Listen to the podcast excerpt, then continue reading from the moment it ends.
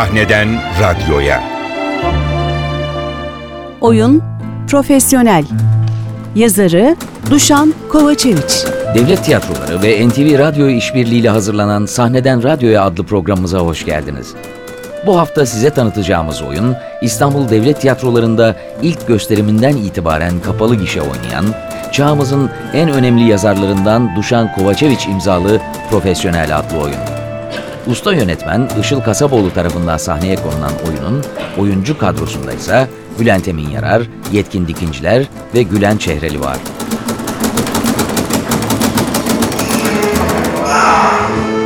Orta yaşlı, sağlam yapılı, bir elinde evrak çantası, öbür elinde kocaman bir bavul taşıyan, saçı sakalı birbirine karışmış uzun yavruluklu bir adam odama girdi. Oyunun dekor tasarımı Nurettin Özgönü'ye, giysi tasarımı Gülümser Erigür'e ve ışık tasarımı Önder Arı'ya ait. Aa, şu adama ne diyeyim? Kime? Sizi soran adama. Hangi adam? Bilmem. Tanımıyorum ilk defa gördüm hayatımda. Yalnız çok tuhaf biri. Görseniz bir yazara da benzemiyor. O zaman mutlaka bir yazardır. Bugünlerde herkes bir şeyler yazıyor ama kimse yazara benzemiyor. Ne kadar yazara benzemezsen o kadar kitap yazıyorsun. Sinirlenmeyin. Sinirlenmiyorum. Ona burada olmadığını söyleyin lütfen. Öyle söyledim zaten. Ama o burada olmadığınızı bildiğini yine de kendisini kabul edeceğinizi söyledi. Şimdi yanlış duyduğumu sandım. Ne söyledi ne söyledi? Burada olmadığınızı bildiğini yine de kendisini kabul edeceğinizi düşünsenize. Bu arada kendisi için gelmemiş. Öyle dedi. Ha, kimin için gelmiş peki? Ne bileyim kimin için gelmiş. Yalnız bir elinde evrak çantası var. Öbür elinde de görseniz bu kadar bir bavul. Eh, Durmuş bakıyor kapıda. Ben de anlamadım ne istediğini. Bir evrak çantası bir de böyle bu kadar bir bavul öyle mi? Evet. Yazarlar kitaplarını genellikle bir dosya içinde getirirler. Yok canım. Bu sanki böyle trenden yeni inmiş gibi benim. Profesyonel Yugoslavya'daki büyük dönüşümden önceki ve sonraki toplumsal politik yaşamı, bir entelektüelin yaşam öyküsü içinde kara komedi türünde ve ironik bir üslupla anlatıyor. 40 yaşlarında bir edebiyat adamı, bir sekreter ve bir gizli polisin sürprizlerle dolu soluk soluğa izlenecek hikayesi. Şimdi söylemlerinizin ilki sizi tanıdığım yıla denk düşüyor. Yani bundan 18 yıl öncesine. Bundan 18 yıl önce felsefe fakültesindeki o ıhlamur ağacının altında özgürlük üzerine uzunca bir konuşma yapmıştınız. Ben de oradayım. Vazifem gereği dolaşıyorum. İşte o tarihten itibaren sizi tehlikeli bir delikanlı olarak göz hapsine aldık. Ben o günkü konuşmanızı gizlice ses bandına kaydettim. İş yerimde yazıyı aktararak iki kopyasını yetkililere verdim fakat bir kopyasını kendime sakladım çünkü sizi uzun süreliğine izlemekte görevlendirildiğim söylendiği için bana yakından tanımak istiyordum. Evde gittim, konuşmanızı dikkatlice inceledikten sonra da ortadan kaldırılmanız gerektiğine karar verdim. Yani, yani sizi böyle sarhoş yakaladım bir gün otomobille bir köpek gibi ezecektim. Ya, uyuz bir sokak köpeği gibi ezecektim. Ezip öldürecektiniz beni öyle mi? Evet. Ertesi gün gittim şefime önerdim bunu. Bana dedi ki olmaz Luka dedi sokaklarımızı kirletmeyelim şimdi dedi kaldı.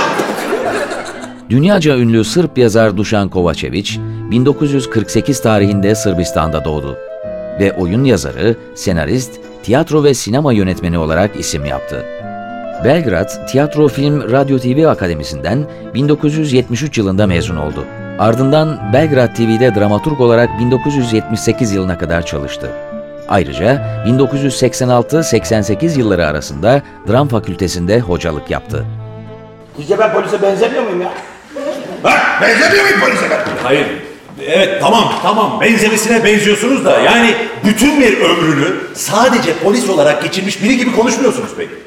Senin sayende ben çok şey öğrendim yaşamdan. Sense kendi sayende neredeyse her şeyini yitirdin. Bak, bak. Senden ne kurtarabildiysem bugün geri getirdim sana ya. Her yanımı ter basmıştı. Gömleğimin sırtıma yapıştığını hissediyordum. Luka da mendilini çıkardı cebinden benim gibi yüzündeki terleri kuruladı. Kovačević 1998 yılından bu yana Belgrad'da bulunan Zvezdara Tiyatrosu'nun sanat yönetmenidir. Ayrıca Portekiz'de Lizbon kentinde Sırbistan Büyükelçisi olarak görev yapmıştır. Sırp Bilim ve Sanat Akademisi üyesidir. Oyunları 21 dile çevrilmiştir. Kovačević, Profesyonel filmiyle Uluslararası İstanbul Film Festivali Jüri Özel Ödülü ve Montreal Film Festivali'nde en iyi senaryo ödülüne sahip olmuştur. Ben Luka Laban. Emekli polis.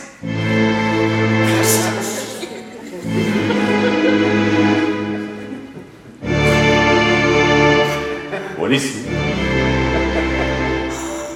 Bakın. Yıllardır benim işim sizi adım adım izlemekti. İşiniz, özel hayatınız, her şeyiniz benden sorulurdu. Siz benim vazifemdiniz, vazifem. Profesyonel oyununun profesyoneli Luca Laban'ı canlandıran Bülent Emin Yarar, Mimar Sinan Üniversitesi Devlet Konservatuarı Şan bölümünde opera eğitimi sırasında devlet tiyatrosunda figüran olarak sahneye çıkmaya başladı. Çevresinin de ısrarıyla tiyatro bölümüne geçti ve 1989'da buradan mezun oldu. Aynı yıl Diyarbakır Devlet Tiyatrosu'nda çalışmaya başladı. 1994-95 sezonunda İstanbul Devlet Tiyatrosu'na tayin oldu. Ya az önce pek ilginç bir soru sormuştunuz bana. Ee, affedersiniz hangi soru yoldaş? Ya işte neden böyle sıradan bir polis memuru gibi konuşmadınız? Doğru mu? Doğru sordum evet. Ben sizin var ya o edebiyatçı dünyanızın en sıradan kavramlarına bile akıl erdirebilmek için neler çektim biliyor musunuz? Ve inanmayacaksınız Aristo, Platon, Hegel, Nietzsche, Kafka ve bütün ötekileri ben emrinde çalıştığınız yabancı bir istihbarat örgütünü sizinle ilgili gizli ajanları sanıyordum ya. ne yaptın ya? Çok özür dilerim yoldaş. Ne yaptın ya? Gerçekten çok affedersin. İstanbul'a döndükten sonra Tiyatro T'de Ada ve Getto adlı oyunları yönetti. 1998'de tiyatro stüdyosu yapımı Balkon oyununda, 99'da Cyrano de Bergerac oyununda, oyun atölyesinde Ermişler ya da Günahkarlar'da, İstanbul Devlet Tiyatrosu'nda Çayhane, Müfettiş, Dostlar Tiyatrosu'nda Oyun Sonu ve daha birçok önemli oyunda oynadı. Emekliye ayrıldıklarında bir alışveriş merkezinde gece bekçiliği öğrendilerdi bunu. Oysa gece karanlığı ve hırsızlar canıma yetmişti. İktidardakiler malın büyüğünü yutarken gariban kapkaççıların peşinden koşmak istemiyordum ha. İstemiyordum. Ne zamandır taksi şoförlüğü yapıyorsunuz? Ne zaman O benim sorumu beğenmedi ama ben aynı soruyu bir kere daha sordum. Affedersiniz ne zamandır taksi şoförlüğü yapıyorsunuz? Seninkiler iktidara geldiği günden beri. Seninkiler mi dediniz? Evet, evet. Aa, ben şaka yaptığını sandım ama e, o bayağı ciddiymiş. Kimmiş bu benimkiler söyler misiniz yoldaş Luka? Bugün iktidarda olanlar hey! Yeniler! Uyanıklar! Günahsızlar. Bana bak, günah işlemekten sakınmak için bugüne kadar hangi delikte saklandılar bunlar ya? Ha? Başka bir gezegenden düşmüş olabilirler mi? Çok güzel. Olabilir. Ve benim onlarla nasıl bir ilişkim olabilir? Bak işte orasını bilemem çünkü emekliye ayrıldığından beri yeterli istihbaratım yok. O zaman ne hakla onlarla bir tutuyorsunuz beni? ne haklı mu? Ne haklı diye mi soruyorsun? Evet yoldaş Luka. Bu hakkı nereden ve kimden alıyorsunuz diye soruyorum. Kimseler. Kimsenin bana bir şey verdiği yok Mete ya. Benden yalnızca alıyorlar. Soyup sovana çeviriyorlar beni. Her şeyimi aldılar elimden. İşimi, saygınlığımı, onurumu, sağlığımı. Oğlumu çaldılar benden be, oğlumu, oğlumu. Profesyoneldeki performansıyla 2010 Afife Tiyatro Ödüllerinden yılın en başarılı erkek oyuncusu ödülünü aldı. Adım Theodor Kray. Annem Thea derdi bana. Dostlarım da. Dostlarım varken. Adım size pek tanıdık gelmemiştir herhalde. Ben de edebiyat adamıyım. Sanırım öyleyim. 40 yaşındayım. Bugüne kadar iki kitabım yayınlandı. Bir şiir kitabıyla bir öykü kitabı. Oysa 20 roman yazmış kadar yorgun. Övünülesi bir verimsizlik. Yazmadığım kitaplarım nerede peki? Anlatacaklarım size inanılmaz gibi gelebilir. Oysa bütünüyle gerçek. Theodor Teyakra'yı oynayan yetkin dikinciler, Mimar Sinan Üniversitesi Devlet Konservatuarı tiyatro bölümünü bitirdikten sonra devlet tiyatrolarında çalışmaya başladı. Oynadığı bazı oyunlar, Ayrılık Müziği, Kısasa Kısas, Müfettiş, Tiyatro Pera'da Ölüm ve Kız. Adam masaya yürüdü, kitapların arasından üzerine söylevler kitabını çekti, çıkardı. içinden Havel üzerine söylev bölümünü buldu ve okumaya başladı. İşte bu, bu, bu. İKSV ve Japan Performing Arts ortak yapımı Yakın Doğu'da Emanet oyunlarında yer aldı. Profesyonel oyunuyla 2010 Tiyatro Dergisi tiyatro ödüllerinden Yılın Erkek Oyuncusu ödülüne layık görülmüştür. Aşağı Angelik mi? Evet. Neden? Bir tencere kaynar suyu personel müdürünün suratına boşaltmış. Kısacası adamın gözlerini haşlayıvermiş. Ay şu bizim Bodrum'uyla mı? Evet. Neden peki? E çünkü kız ondan hamileydi. Ama biri kim? Biliyorsunuz işte canım her zamanki Milan. O çocuğu gözüm görmesin deyince kız da istesen de göremeyeceksin deyip gözlerini haşlayıvermiş. Ya. Sekreter Marta'yı oynayan Gülen Çehreli, Mimar Sinan Üniversitesi İstanbul Devlet Konservatuarı tiyatro bölümünden mezun olduktan sonra İstanbul Devlet Tiyatrosu'nda çalışmaya başladı. Oynadığı oyunlardan bazıları Danton'un Ölümü, Ihlamur Ağacı, Kısasa Kısas ve Ayak Takımı arasında. Sürüp giden bu dramda Václav Havel kendi kendine oynuyor. Özgür kalabildiği ender zamanlarda oyuna birkaç satır daha ekliyor. Hiç ara vermeden sahnelenen bir tragedyanın baş oyuncusu o. Oyunun ne zaman başlayacağına karar veriyor ancak oyunun sonu mahkeme kararıyla belirleniyor. Tam da Stanislavski'nin istediği gibi oynuyor rolünü. Bir hanede kasa taşıyorsa taşıdığı sahici bira kasaları.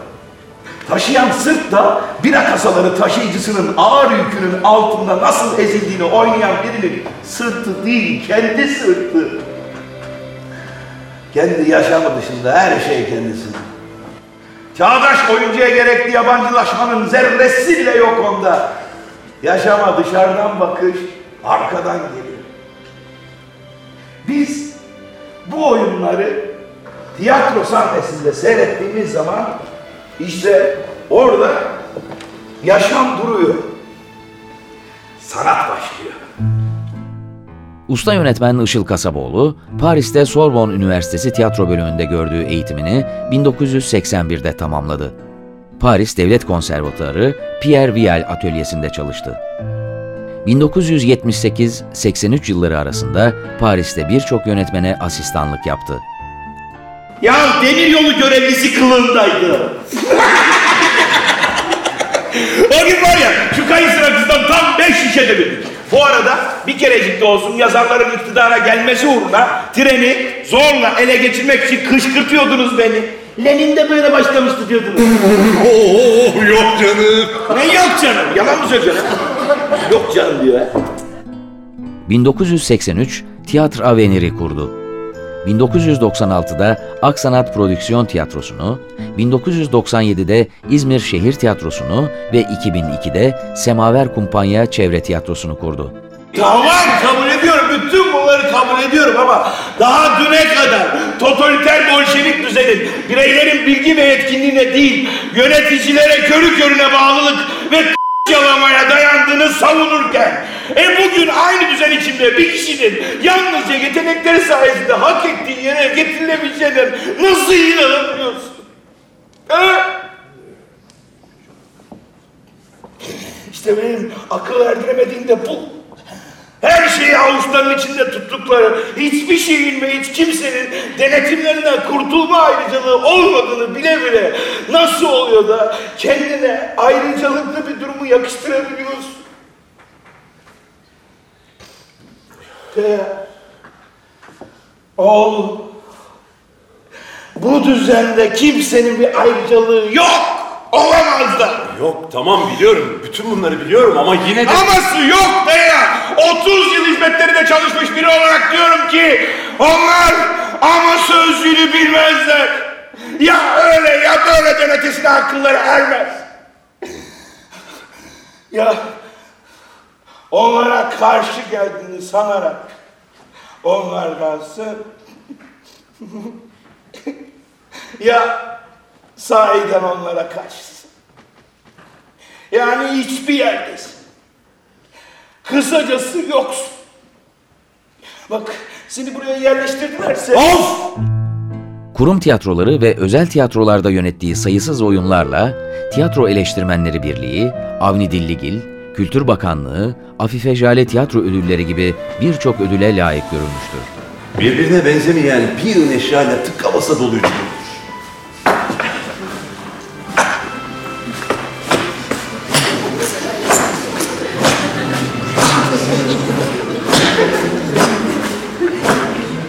Sonra o karma karışık yığının içinden babamın cep saatini bulup çıkardım.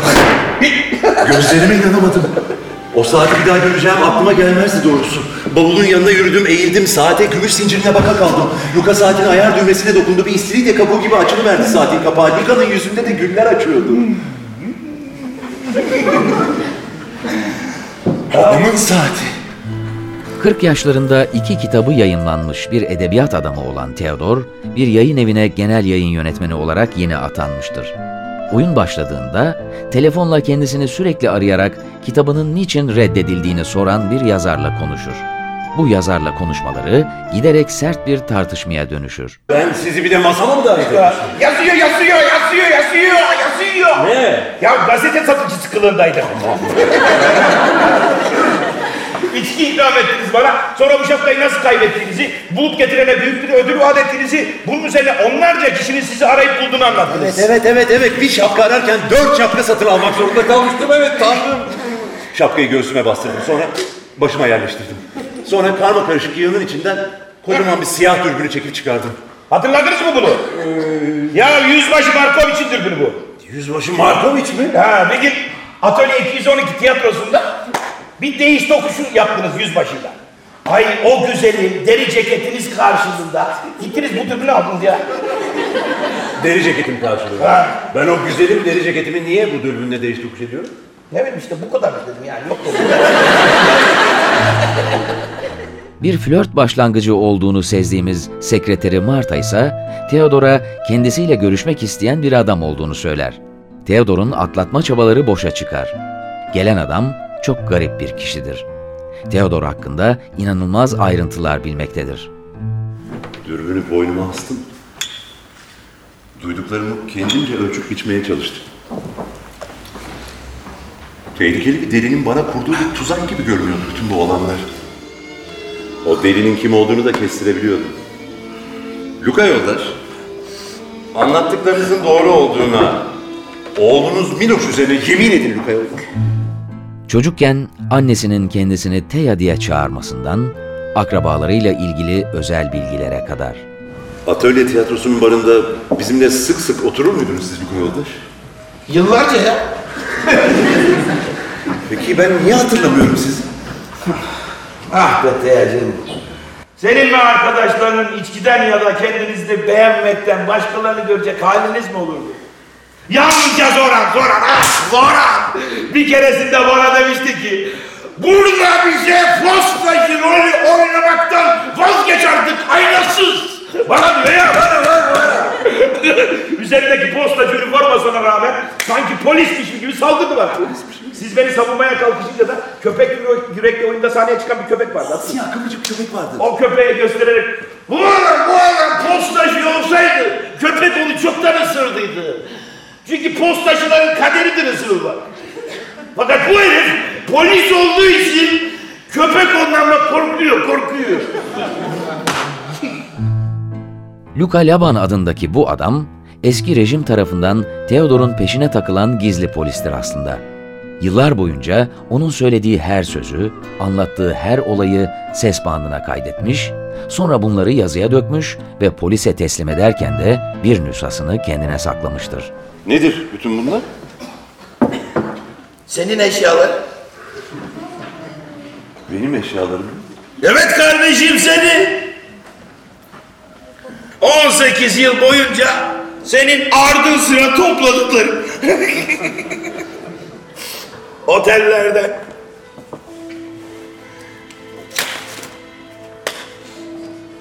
Lokantalardan. Hadi. Barlardan. Kahvelerden. Otobüslerden, trenlerden, Yugoslavya'nın ve Avrupa'nın bir ucundan öteki ucuna her yolculuğundan ya bir şemsiye getirdim sana, ya şapka ya eldiven. Hepsi benim mi bunların? 14 şemsiye, 2 palto, 6 çift eldiven, 15 çakmak, 11 şapka. Hepsi senin. Yıllar boyu Theodor'u izleye izleye Luca'da edebiyat ve politika alanında büyük mesafe kat etmiştir. Luca'nın yanında getirdiği bavul açılır ve içindeki her biri ayrı bir öyküye sahip objeler tek tek elden geçer. Dayının sık sık yinelediği bir söz vardı hatırlıyor musun? Gündüze özgü aydınlıktan bahseden bütün sözcükleri kaldıralım ortadan. Gün ortasında bile gece selamı verelim. Aydınlığa kavuşuncaya kadar da böyle yapmakta direnelim. Ve hikaye giderek Theodor ve Luca'nın üzerinden hem bir dönemin siyasal yaşamına hem de karakterlerin özel hayatı üzerinden evrensel insani sorunlara ışık tutacaktır. Pis herif! Hangi herif? Hangi herif? Aşağıda tanışmada bekleyen herif. Hangi herif? Tanıyor musunuz onu? Ya elbette tanıyorum.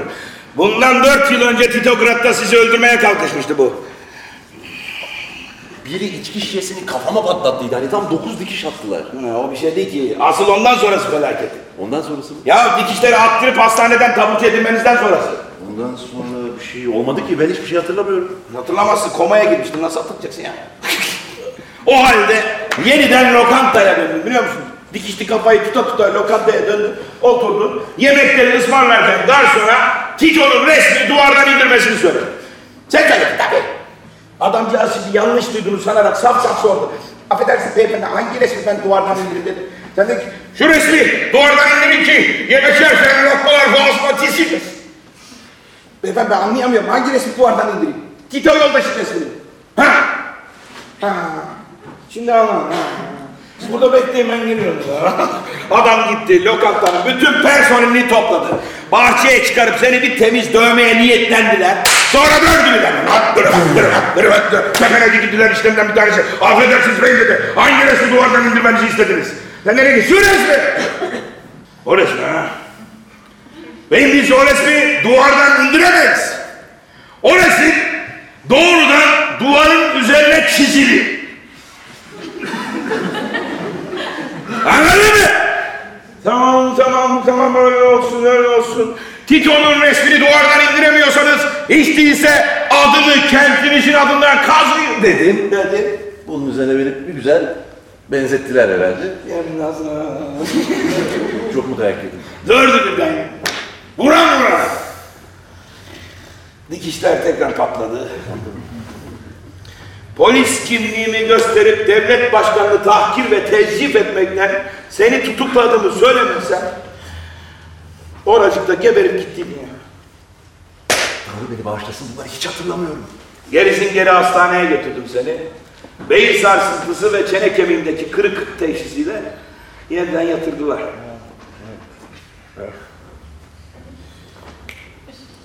Babanızın saatini de işte o gece kaybetmiştiniz. O saati kaybetmek kırıklarımdan daha çok acı vermişti bana. O gün bugündür kendimi bağışlamadım. Haftaya yeni bir devlet tiyatrosu oyunuyla görüşmek üzere.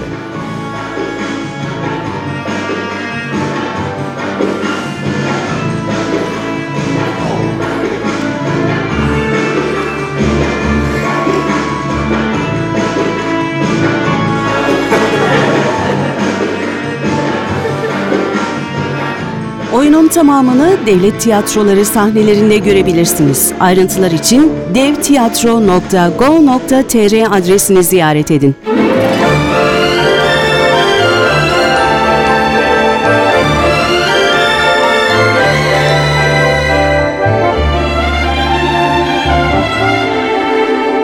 Sahneden radyoya.